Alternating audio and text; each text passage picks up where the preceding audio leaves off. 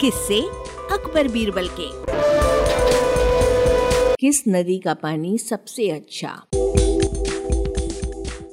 एक बार अकबर ने भरे दरबार में अपने दरबारियों से पूछा, बताओ, किस नदी का पानी सबसे अच्छा है? सभी दरबारियों ने एक मत उत्तर दिया, गंगा का पानी सबसे अच्छा होता है। लेकिन बादशाह के प्रश्न पर बीरबल ने उत्तर नहीं दिया। उन्हें मौन देखकर बादशाह बोले, बीरबल, तुम चुप क्यों हो?